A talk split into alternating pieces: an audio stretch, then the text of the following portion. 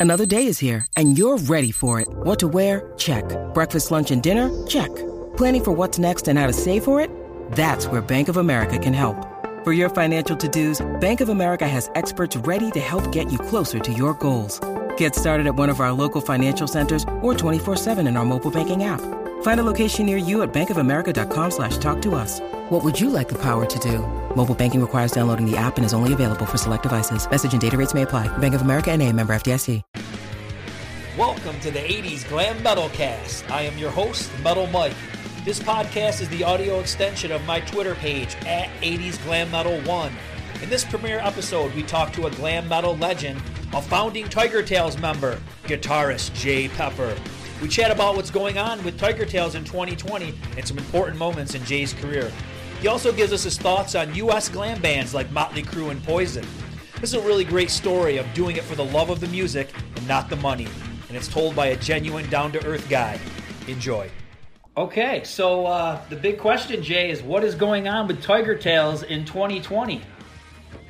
uh, n- not a lot, to be honest. Um, well, I, I don't know. There's, there's I've kind of taken a step back from the whole thing, to be honest, Mike. I, I've had various problems with my uh, my hearing. Mainly, I, I I've got decreased hearing from being in the music business for so many years, and uh, I've got pretty severe tinnitus. So I've had a number of audiology kind of tests, and they they said, you know, you, you're not doing yourself any favors by you know playing, having that loud music, and um, I've never really gotten on with uh, in-ear monitors and that kind of thing. I like the noise, you know, the volume of the backline and stuff. So that was my main reason for kind of taking a step back. We played, we, we, we, I mean, we haven't played a lot in recent years. We, we do a few shows a year, but didn't play, I don't think, at all last year. Um, but everybody wants us to do something for, you know, 2020 now, with it being the 30th uh, anniversary of Berserk. Everyone's kind of looking for that. So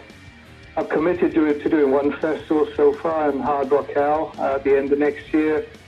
Maybe we'll add one or two more, and, and hopefully I can make that. But I, I'm not sure there'll be a great deal more, to be honest. And when you're talking about Berserk 30, uh, are you going to play the whole album in full on these shows? Oh yeah, yeah. I mean that's that's the plan. Um, I think we did it at 20 years. I think um, we did it with one one-off show, but um, yeah, that's exactly it. Yeah, we will play the whole album in full. That's great. Any uh, plans to re-release it on vinyl or anything like that? Well, you know, everybody kind of, you know, the fans really ask about that stuff, um, but it's being really, really reissued once, um, which is when we first got back together, I think in 2006, something like that, around that time, by um, uh, Sanctuary Music at the time. And I don't know, I, I you know, I, I know people want to collect this stuff, but I don't know whether we do it justice, if you know what I mean. I don't think, you know, there's not a lot of remnants of the original artwork and stuff, so we'd be working off reproducing, you know, CDs and, and kind of the, the, the vinyl, the original vinyl. And I, I just don't know if there's a, a great deal of call for it. I mean, the album's available on, uh, you know, on Spotify and things, but I don't know. Well, we're talking about it, but, you know, these things, they, they I'm a big believer if you can't do something properly. Me, me and Pepsi always felt the same way. If you can't do something properly and do it the right way, then, then don't bother. You know, our stuff has, has always been about as you know big, bombastic as you can make it. Um, from everything we did, from the sound to the image to the you know, and that went followed through onto the products we released. If you buy any of our merch, the shirts are killer. You know, they're always like either if they're color, they're like six, seven, eight colors. You know, they're they're really, you know, as, as good as you can make it, and, and the artwork always went the same. So if you can't do that, I, I, I don't know. I don't know if there's much point in doing it, and I'm not sure we could really do it justice. Could we make it any better than it was? I, I don't really think we could. I totally understand. So let's go back a little bit and talk about uh, the debut album, uh, Young and Crazy. What are your memories of making that one, Jay? Well, that started, I mean, you know, like a band, we were uh, obviously, uh, when that first came out, I mean, it came out in 87, but we, we'd actually been around for about three, four years before that. And we'd actually recorded that album. We got signed by, uh, I don't know if you remember, a band called Tokyo Blade. Um, they were a UK band, but pretty big in Europe at the time. Their manager signed us, and we recorded the album with him. Um, but by the time we finished it, um, he kind of touted it around, and we had a few labels then wanted to sign us Music for Nations being one. So they they kind of took the album as it was, and, and even though it hadn't been released at that point, um, they they made us you know kind of I wouldn't say re-record the whole thing, most of it, some of it. Um, and, and it's just, oh, the memories are pretty big. We did it in a very short space of time, like less than two weeks, I think. It cost us, you know, minimal amount of money at the time, and um, it, it did, did really, really well. You know, it was, uh, we were, it was our, we'd had an EP out, I think, first thing we did, a few demos and then an EP. But then Young and Crazy came out, and it, it kind of changed everything, really, for us. I was just listening to it today, and I think it still sounds incredible. Um, this is one that I, for my, my memories on it, is uh, I think I was about 11 years old when the album came out, and I remember seeing the cover, and you guys, you're all glammed out, you know, just looking awesome. And I bought that without ever hearing a lick of your music, and uh, when I got it home, I was I was blown away by it. Yeah, I mean it's, it's pretty basic and raw, and um, we were quite um, constrained in each other. You know, when we it was me and Stevie wrote nearly all those songs. I think Pepsi only wrote one, but, but Pepsi was an incredibly creative guy.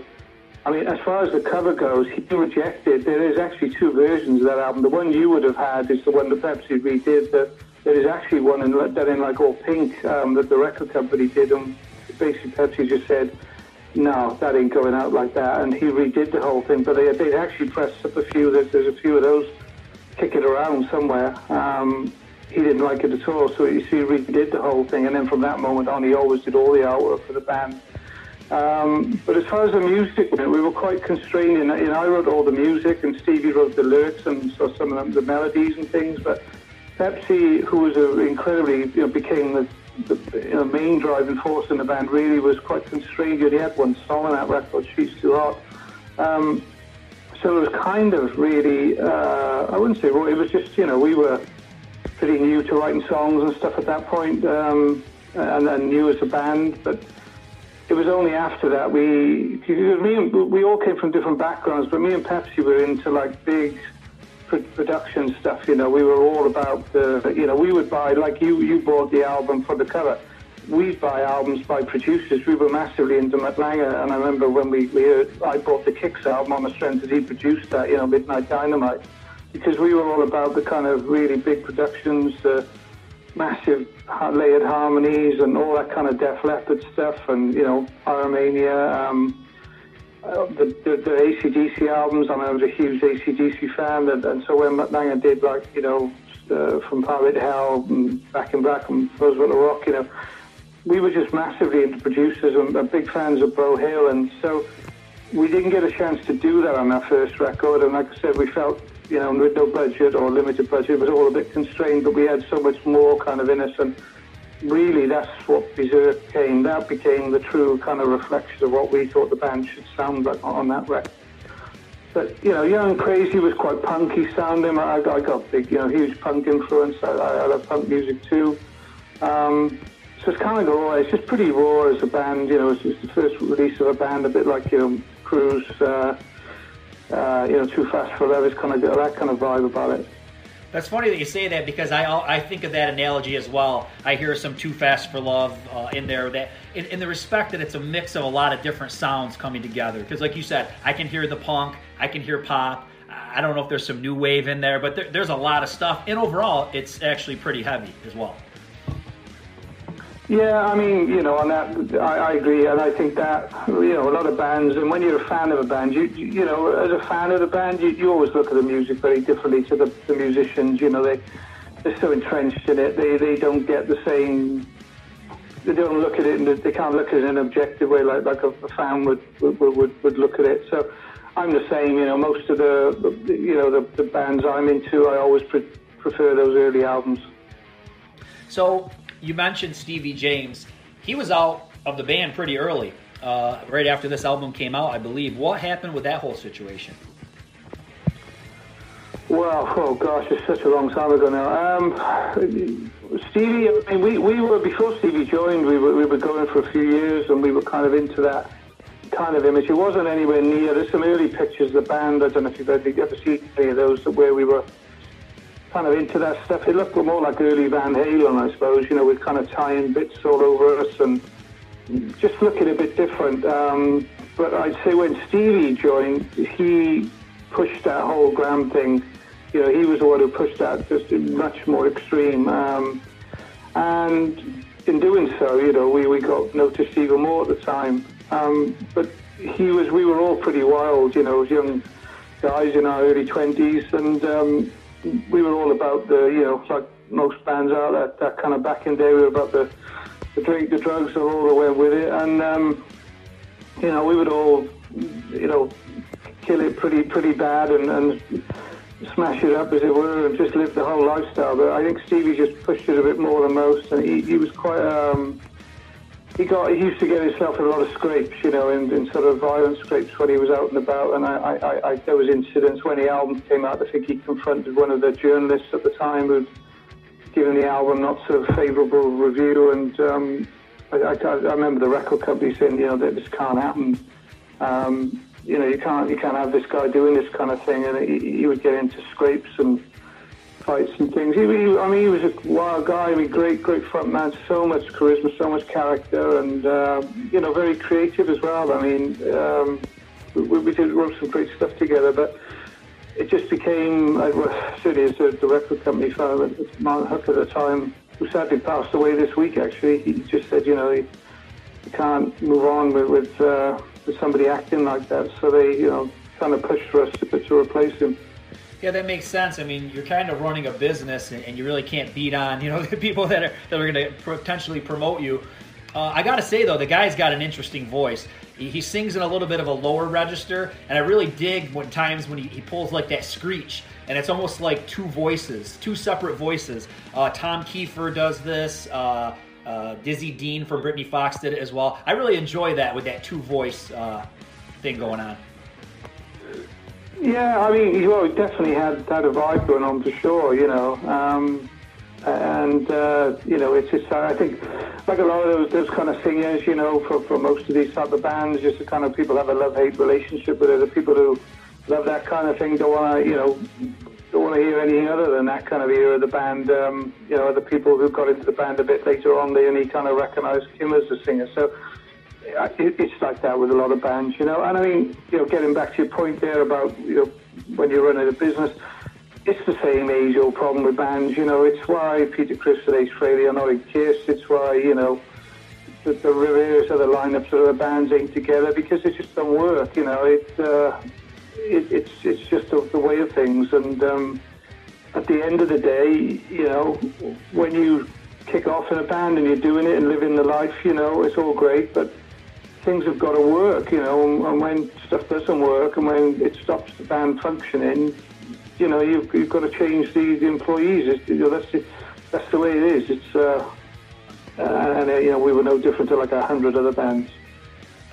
So, how did you find Kim Hooker? Well, Kim was known to us anyway. He was a friend of ours. Uh, he was in a, a, local band from called Rank Elson, who, who'd all, they'd been signed before us. They had, I think, two albums out. And he was actually the bass player, but we knew he could sing because uh, he'd been in the bands that, that, we knew about. But we were good friends with him, Pepsi more than I at the time. I mean, he looked incredible. He looked great. Um, and Pepsi just said, why don't you give it a go, you know? And he was like, oh, I don't know. Um, and we did a demo. We played it at the record company, and they were like, wow, definitely. But we had a lot of kickback from, you know, people around the band at the time. And um, so we actually had to sell it to everyone. I say everyone, the people on, in, involved in, in, the team, our business group at that time. And, and we, we went and did a, a, a, short showcase, effectively, in a rehearsal room in, uh, in London at the time, too with Kim to effectively like a, a, full audition but live show in front of you know about ten people who were working for us and they were all unanimous. You know the guy's great, looks great, band sounds great, got him, and um, it was kind of a fairly easy change for us, you know, uh, and it just slotted right in, and it was you know things just worked. So in 1990, you make Berserk. Uh, I mean, I would say this is a glam metal masterpiece. I'm sure many will agree with me. Uh, and this did pretty well in Europe, correct? Oh, it was, it was, a big hit over here, yeah. And, and whilst it came out in 1990, we recorded it over a year before. This was one of the huge frustrations with the record label at the time. I mean, don't get me wrong, we we we uh, we started recording that in January, I think, 1989, over a year before it came out. Um, we did take about three months recording it, and we'd taken a long time pulling the demos together. Um, and this comes down to the pure essence of the band, to be honest. And, I, I, don't, I don't want to criticize any other bands. I mean, I, I, know how difficult it is to make a record, you know, get a deal, all those kind of things, and then make an album. But we, the, the amount of production that went into our stuff, particularly that record, the, the pre-production with the demos, um, and the actual record of that album, it took, I mean, well, well over three months. And, you know, cost a fortune at the time. I think it cost over a hundred thousand to make, which was a lot of money back back at that time. Um, and it, it, was ready over a year before it came out, and the record company, I don't know, for one reason or they wouldn't release it at particular times. They wanted to do a single, so released the Love Bomb Baby single. Um, but you know, when it eventually did come out, it was yeah, it was a huge success for us, and um, you know, charted over here, charted in other places in Europe. It was um, it really was just kind of it was everything you, you, we wanted the band to sound like and where we thought the band should be. Um, unfortunately, the you know the lack of record company support kind of held us back a bit on that. It's funny that you talk about the sound because that's something I would like to talk about. Um, Chris Tsangarides, is that how you say it? Um, he produced this album, and, and, he was known for producing a lot of like you know harder metal acts. And when I listen to this album, it, it, it almost sounds like a live album to me. Um, yeah, well, I mean, we, we again because we left nothing. You know, we were all about the, the, the production. We were all about producers. We wanted, you know, as big a name and as big a credible and an experienced producer as we could get. I mean, we went through loads of names. I mean, I can't remember how many at the time, but um, you know, Chris was he was a member of I, I don't you probably don't know, but Mutt Lange's company. They were all owned uh, managed by a management company called Zomba, and Chris worked for Zomba, so I think we approached him. And, you know, Chris was available, and, um, yeah, I mean, he'd done some great stuff, you know, some you know, Thin Lizzy albums, um, lots of Gary Moore stuff, and uh, Y&T, and, you know, we were big fans of those bands, so he was a great choice. I mean, but I mean, the amount of effort, and this goes back to, you know, again, the kind of the shame of, of, of where the kind of record companies sort of things came in. I mean, we spent three months making it. I mean, you can't imagine the amount of work that went into making that record. And we're talking string sections. It was recorded in different studios. Um, Chris went off and did the Judas Priest album, um, Painkillers, in the middle of it, and, you know, we carried on with, with other ticker tapes back to Wales, did the guitar solos.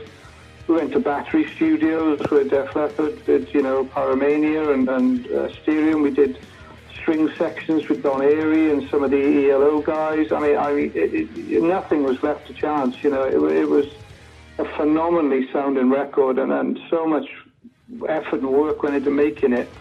And then the record company said, enough, you spent enough money on it. And, and the long and short of it is we had to mix it in five days. So whilst it sounds great, I have demo tapes and things, or rough mixes, I should say, of, of things, and, you know, it would have sounded a lot better had it not gone mixed in five days. But it still stands up now. It's just a terrific record, you know.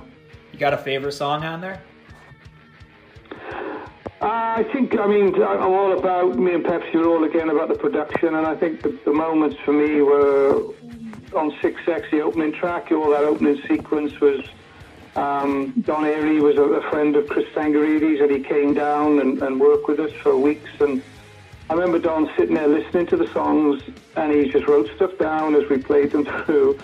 And because we told him what we wanted, you know, we had a pretty clear idea what we wanted. And, and when I sat in the room in the, in the recording studio with Don Airey, who, you know, I'm a huge uh, Randy Rhoads fan. So for someone who played on the two Blizzard of Ozz albums, you know, and never mind all the other stuff he's done, uh, I was just in awe of this guy, and he never once asked us what key anything he was in, what we were playing. He just wrote everything. He just knew by ear what, what we were playing, every note. And then he went away, came back about a week later. He said, "Here's the score." He played all the piano parts, he played all the keyboards, and then we went to Battery Studios with a whole orchestra, and he conducted, the scored the whole thing, conducted the orchestra, so that intro to Sick Sex and all the string section in there, that, that kind of stuff is, uh, that's the shit for me. And um, it was everything I thought the band should be about. You know, huge guitars, huge, you know, kind of uh, movement in all the, the string arrangements, massive backing vocals, and uh, yeah, it's, it's about, I think Sick Sex and the bits in Squeeze You Dry. I mean, Heaven was great. Edie did a brilliant job on the piano and all the strings in that. I mean, we also got Pete Goalby from, we were big Uriah Heep fans at the time on, on the two Uriah Heep albums that uh, Pete Goalby was on, and he came in and did some backing vocals, and that sounds great. I mean, I love most of it. There's certain parts of it I like more than the others, so. So that had to be pretty surreal, right? Like you're going back to you're listening to these albums in your bedroom when you were younger, and then all of a sudden you're you're playing with this guy on an album.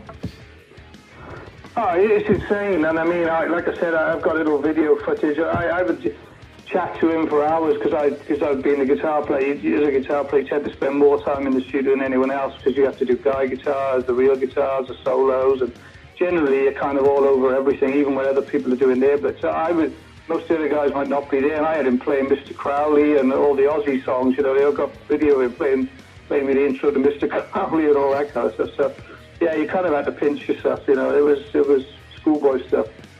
You know, I'm, I'm kind of a sucker for those like simple pop song, uh, simple pop, you know, metal songs. I like Twist and Shake a lot. I think that do you know that was the first song Kim uh, came out. He had the bulk of that. That was one of the first things we wrote for that album out of the demos, and it kind of worked straight away. So uh, yeah, I'm, I'm with it. I mean, I have to say that wasn't. We were all about the heavier kind of Ozzy kind of vibe with the string sections. Um, that wasn't me when me and Pepsi came on big. We liked the poppy stuff too, and we were all about the big vocals, but we kind of wrote those songs. The, the poppy stuff was specific. The record company always, you know, back in the day, they wanted the singles and they wanted those three-minute kind of wham bam, you know, ear catching, hook filled with hooks kind of songs. So I, I, love, I love them too, but uh, you know, I, I'm more about the heavier stuff for me. Yeah, I mean, you definitely did some heavy riffs on that album, especially like "I Can Fight Dirty" too. That that's a pretty heavy riff. Yeah, that that all came from. Um, I mean, a lot of people, the guitar players, they'll talk to you about, you know, like the Ratt sound, "You're in Love," and that kind of lack of communication. You tune down the E string to D, and you get that really heavy chugging. But um, and that's how those songs, that like the Fight Dirty Too and Love Overload, comes from that type of tuning, the D tune, D string to D, which is not particularly rocket science. But I didn't get it from that. I'm a, I'm a huge Status Quo fan. I actually got it from way before all of that, from um, the singer for the, sorry, the guitar player from Status Quo died last year, Richard Parfitt. Uh, he did it on a song. Uh, he did loads of that kind of stuff with them, but it, it, it's from a song called Whatever You Want. Um, so I kind of got it from that, but you know, Ratt kind of nailed that kind of uh, that kind of vibe with their sound. Did you play any shows in the states uh, around this time? Well, the, the, and this is again back to the record company and the, you know the lack of bad management side of things. Basically, when we signed to Music for Nations, who at the time, I mean, they had everyone, you know, Metallica, Anthrax, Wasp, uh, Stryper, Poison, you know, kind of the label was full of just, just massive bands. Um, and the, the label in the US, the, the licensing label was, I think it was Combat, uh, Reality, one of those. And so when Young and Crazy came out, it, it, you know, it came out at the same time, like a week later in the States, which was kind of the way things work. But by the time we finished Berserk, Music for Nations in the UK had lost their licensing deal with the US, so Berserk never got properly released in uh, in the States. And um, when we finished the record, we went over to something called the Foundations Forum in LA for a few days, and they were selling, or they were playing our live video, and the idea was to get a you know a licensing deal over there, but Music for Nations couldn't could never deal with it, so it was one of the reasons why we basically had to sort of end end the business with them, and we signed to. Funnily enough, a guy uh, called Scott Simmons, who worked for Combat and Relativity label, he had gone to work for a big Japanese company called Amuse, uh, Amuse Inc., and they were well, based in LA and, and, New York, and they, they signed us uh, after the Berserk album. So we moved all our all our business to America, believe it or not. But at that point, we hadn't actually ever played a show there.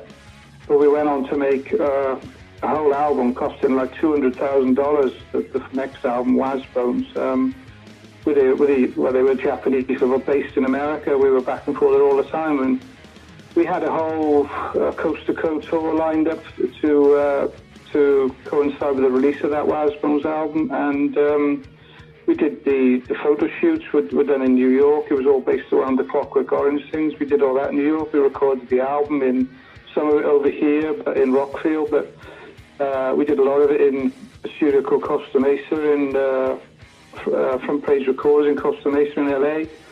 Those in New York. I mean, we did it. You know, all our business was in America, but we hadn't actually played a show at that point. And then, literally weeks before that album was about to come out, the Japanese side of the business pulled the plug on, on the whole of their business in America. They just literally shut down the company, and we were left completely on the shelf. We spent two years making that record.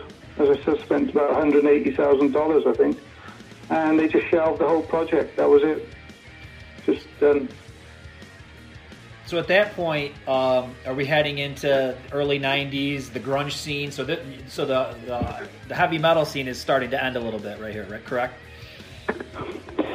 Yeah, but that album we made, but the original Wazbones record as well, which is not the one I think the people uh, that actually got released Pepsi. I left the band. That was it for me because, like I said, we spent two years making that record, writing the songs, making it. was really in tune with the sound of the sound, really heavy, uh, kind of a bigger, much bigger departure from where we were at. The, the whole vibe, the, the look of the band, as I say, it was all based around the Clockwork Orange kind of vibe we were dressed in that way. It was it was quite a hard, kind of violent looking and sounding record. You know, it, it would have stood up um, with all those bands at the time, but we just got wiped out overnight. Literally got a phone call saying the company was, you know, shutting down. Your album's being, you know, put on the shelf as it were.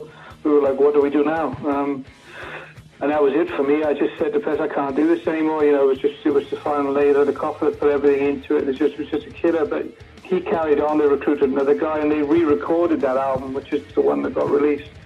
Uh, you know, around I think it was about '94, something like that. But I left the band at that time. Um, and the original Wazbones album that we recorded didn't come out. It actually came out as part of the, um, I think it was the Berserk or Banzai album we released it on um, on Sanctuary in like 2007, something like that. So those those are the original recordings, and it's like a double disc thing. So you're out of the band around '94. What did you do at that point?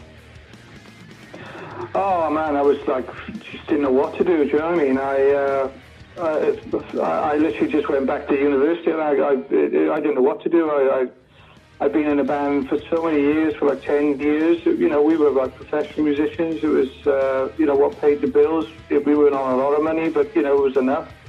Um, and we were making our way. And, you know, you get a chart album and you think, okay, here we go, we're, we're, we're on our way. And it just, you know, and then you, you get signed by even bigger company and it was like even more money. I wouldn't say thrown at you, but we had, you know, we were looked after pretty well. Um, they were spending, doing everything we wanted on the record, and, and they just pulled that away. So when it all fell apart, when I walked away, I just, I, I don't know, I didn't know what to do. So um, I kicked around for a few months, and in the end, I went back. I went to university and did a computer science degree, which is kind of surreal, but uh, that's what I did. Yeah, I mean, it sounds kind of similar, Jay, to what happened to a lot of bands at that point you know, anybody that was big in the 80s pretty much got blacklisted in the 90s and you know that that sounds pretty common with a lot of them. A lot of them tried to continue on change their sound uh, but it just wasn't fair. You know nobody wanted to hear it and uh, and that happened to a lot of bands. I think that yeah, I mean, I, you know, I, I get a lot of people, a lot of people say about that whole grunge thing. I, I think it was just a, a, a, gen, a genuine shift in music, and um, and I, I don't want to sound this disrespectful to, to America and you guys, but you kind of the, the, the hair metal bands, particularly, if you go back to the 60s and 70s, 50s, 60s, 70s, particularly 60s and 70s, the British bands, you know, I'm talking about like, you know, Sabbath, Free, um, Uriah Heep, uh, you know, Led Zeppelin, all those kind of bands just, just completely dominated the world. You know, the British bands kind of were, were the, the big things in America when the 80s came along, you know, particularly all the hair metal stuff, that kind of, that completely dominated. And it's continued to dominate. You know, the American bands continued to dominate, you know, uh, throughout the 80s and 90s and, and, took over from all that, that what people consider as dated stuff, you know, the Deep Purples and all that kind of stuff were seen as dinosaurs. Um, and I think grunge was just a kind of natural pro- progression of things that people are just, you know, particularly the next generation of kids, you know, just kind of, I never, why, why were people looking at this? I, I, I, it didn't, it didn't bother me too much. But um, what actually I also think happened was, as far as the British scene goes, they just never, they, they would just lap up whatever came out of America, you know.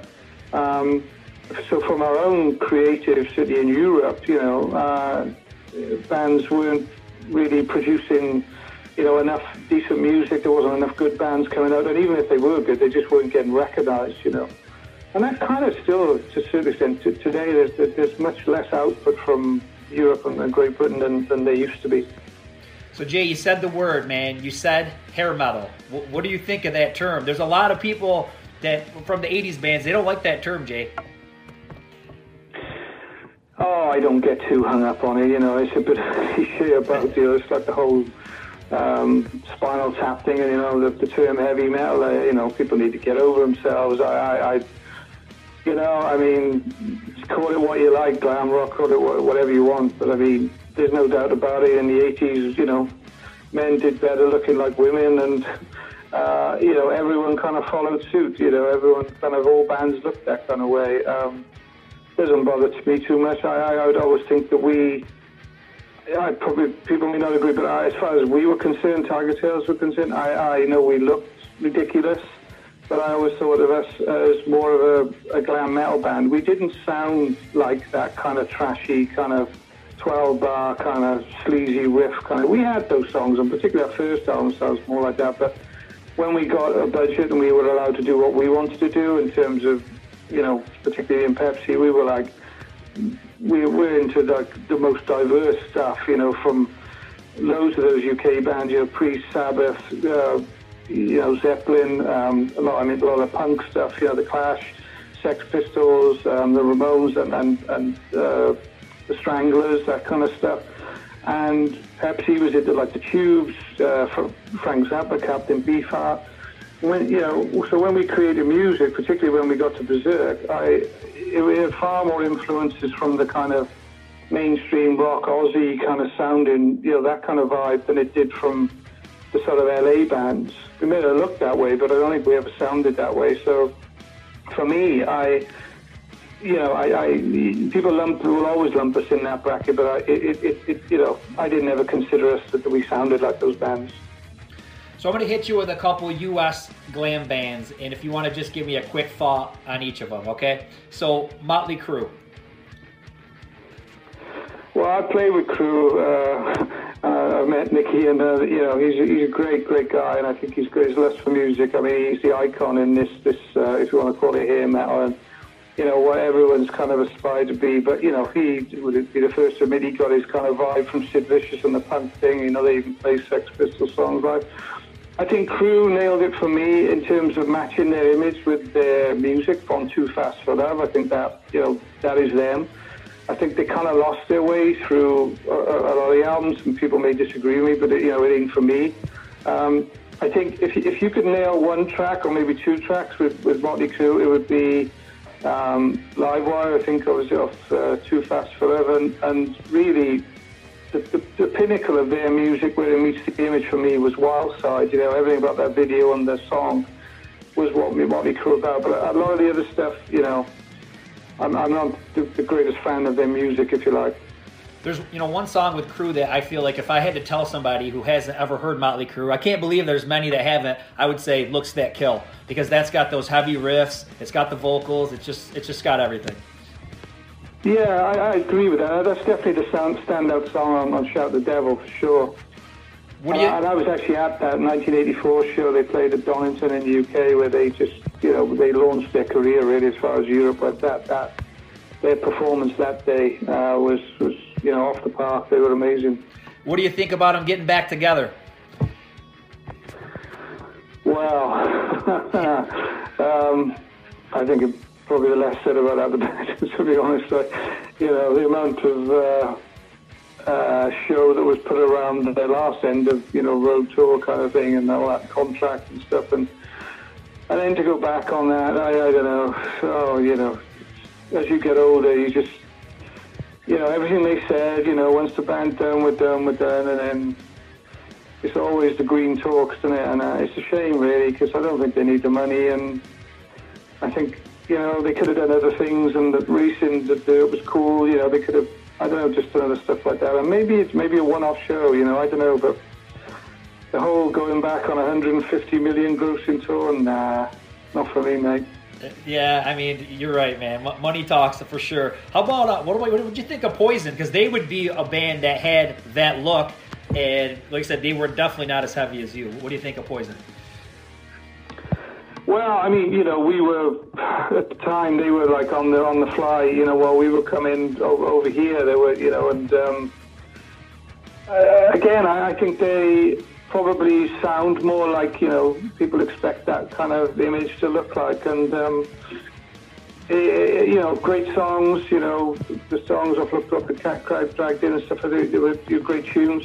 Um, it's a little bit light for me, but you know you can't deny the tunes, and um, again they're always a great live band. So there was a lot of uh, band. I would say 1989 was like a breakout year in America for for hair metal and glam metal. Uh, bands like Pretty Boy Floyd, Britny Fox. Um, do you think any of these guys borrowed uh, some looks from Tigertailz? Oh gosh, I don't know about that. Um, I think they were, you know, you, you, had enough of your own bands over there. They didn't look, need to look to us for, for any vibes. Um, I, I, I, have to say, I, I, I think I might have heard a, a, bit of Pretty Boy Floyd now and again. I don't think I've ever heard any Britny Fox stuff, uh, to be honest. Um, so I, I really couldn't say. I mean, some other people I know, some of them are big fans, and you know, one of the guys is the Murderdolls guy, Wednesday 13. He's, he's a big fan. I know he you know, he did some liner notes for one of our reissues. So I don't know about, I know he, I don't know many other bands, you know, some of the Bites band side this is influence, but I, I couldn't say about those uh, those guys. Do you think uh, the look sometimes was forced? Because I can think back to, let's say, the back cover of an album, and here's the guys, the hair's huge, the makeup's on, and then they go play live, and they're just wearing t-shirts and leather pants, and they don't have any makeup on. So do you think the label forced this image around that time?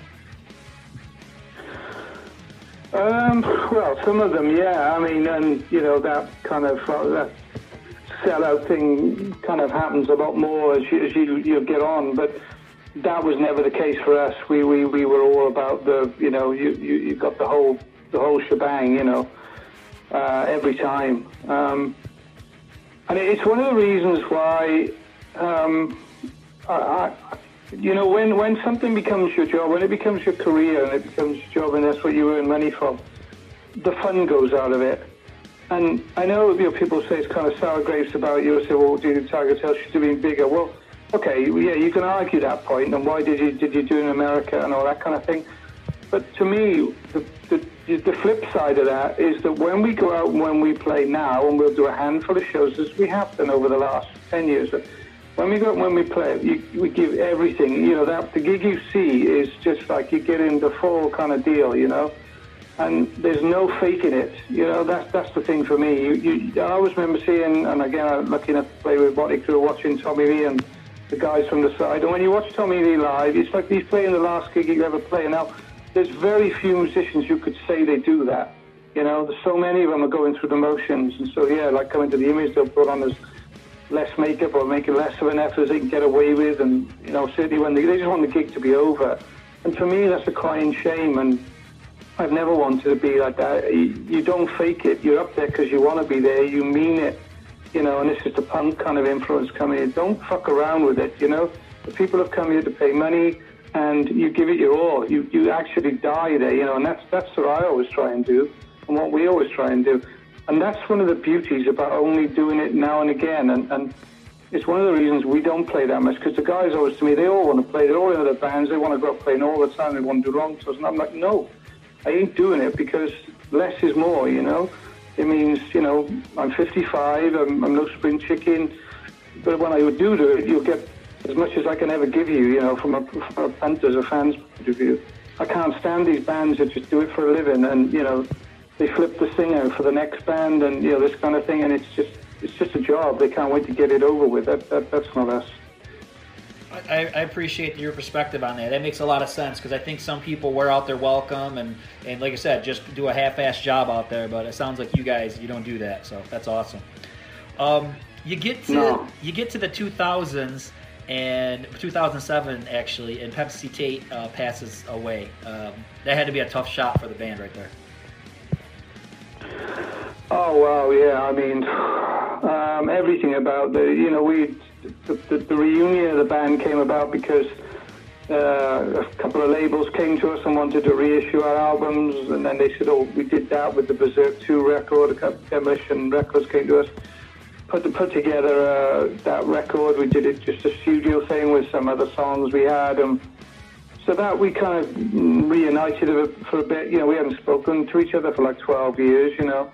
Um, and then after that, you know, we started getting offers to play shows. And then before we know it, we're playing these like major festivals with like Journey, with Whitesnake, and you know, and Twisted Sister, and this kind of stuff. And we're like, wow, this is this is okay. You know, this is great fun. And then me and Pepsi said, look, we we don't want to do this. You know, again for the reasons I cited just a few minutes ago that. We want to do it on our terms this time. We don't want to get caught up in all this. This is not our job. We don't need to do this. We don't need the money. It's never been about the money for us. Never. Um, it's about delivering the best product and best show that we can possibly do. So we said we'd do it on our terms. But so we were doing that. We were picking, you know, literally cherry picking the shows we wanted to do, and everything was going great. We were like, okay, you know, this this is cool. And literally within about playing two festivals, he, he started getting like um, really bad stomach, uh, abdominal problems, and it, it, just went on for oh my god, uh, like about eight months, probably longer before they they diagnosed him with pancreatic cancer, and um, from that moment, you know, he, would lost so much weight.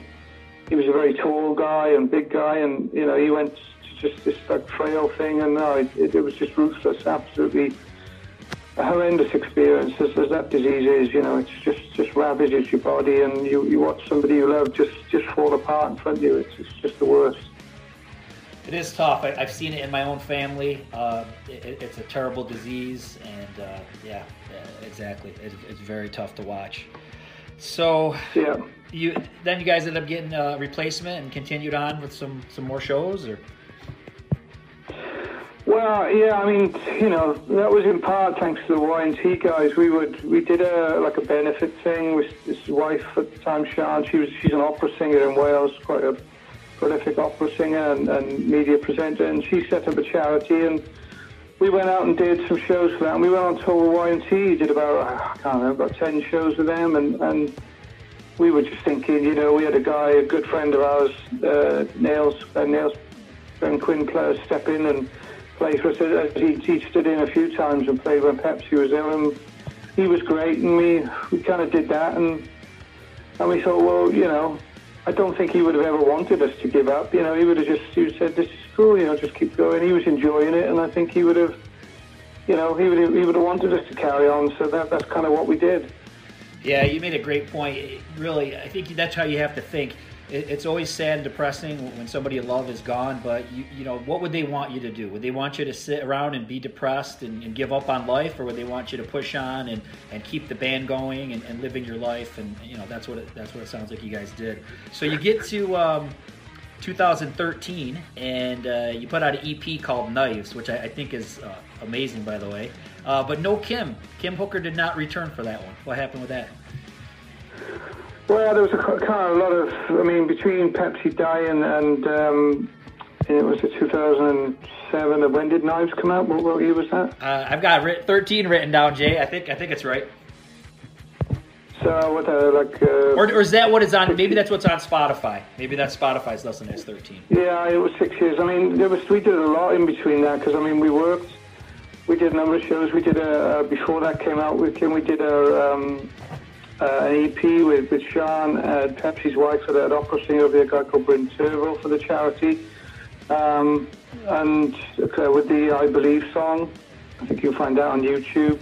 Um, but the charity just, Sean went on to raise, you know, we, we did our bit, but she went on to raise, I mean, over like £275,000, you know, I don't know, like $350,000, and she donated, um, they, they, like, uh, about $300,000, £200,000 to um, the stem cell research here in, in Wales for one of the research centres. And we've all been there and um, you know had a, a, tour around that. So we did a that six years, played, played a lot, lot of shows. Um, and basically, we went to change the bass player from, we got a, a girl in and um, things just unravel from there. Um, we, we, came, there was uh, a lot of stuff said, you know, that perhaps should stay behind uh, closed doors, but, uh, you know, uh, there was just a great fallout with uh, the decisions of the band to change the bass player for a girl, and uh, it, it just fell apart from there. It was a terrible decision, and um, he wanted to keep the girl in the band, Sarah, and, you know, the rest of us, it just wasn't working. So, you know, we unfortunately had to let Sarah go, and he, he left straight afterwards. So uh, at that point, we were left with it was me and Ace. There was no band at all, really.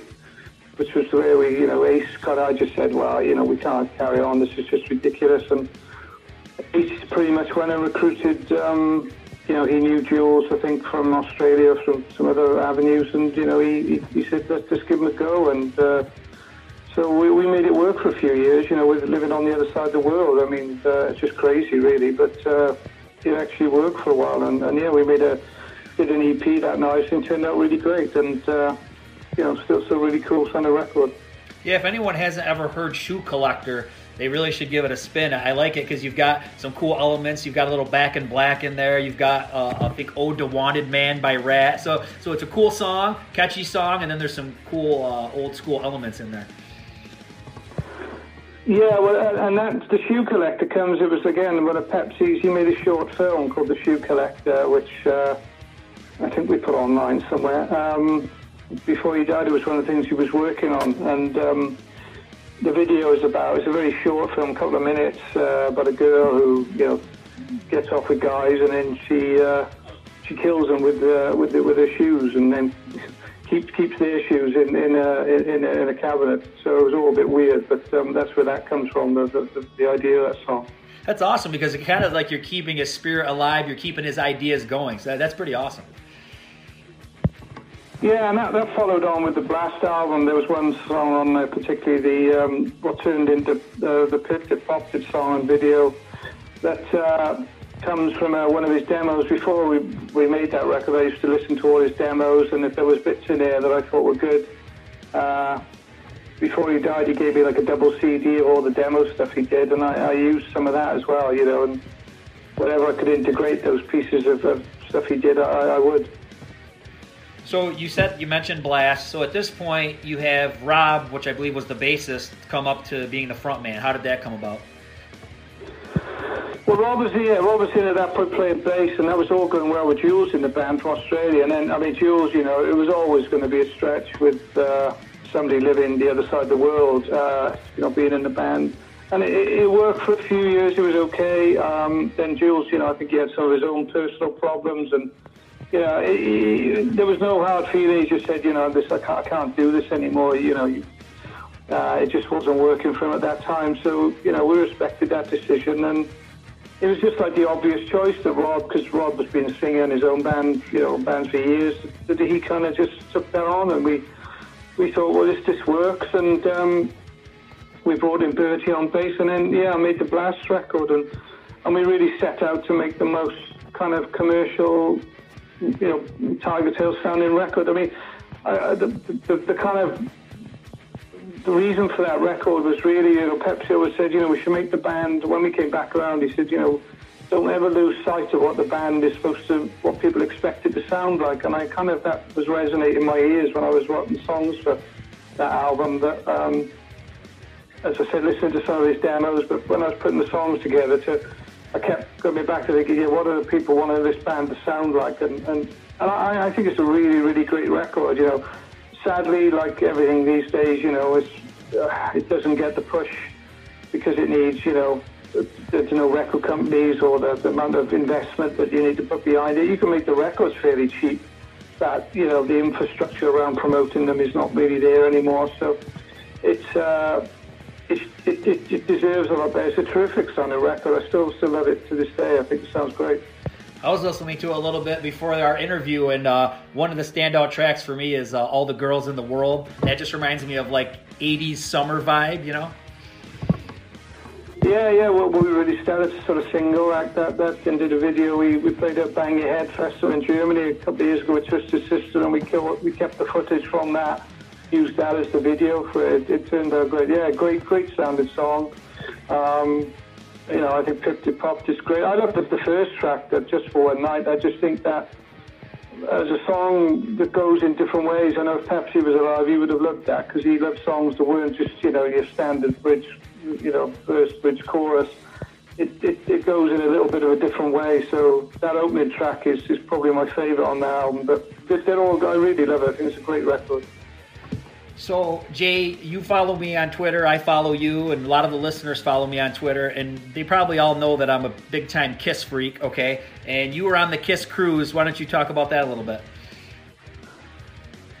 Well, oh, we, yeah, we did the Kiss cruise a few years ago. I mean, I mean, who wouldn't want to go now? It was great, you know, what a, what a great experience. Um, fantastic to be around all those people just on a boat in. Uh, know, was it the Bahamas and, and, and listening and playing, you know, playing shows, listening to Kiss songs. It was it was great, absolutely incredible experience.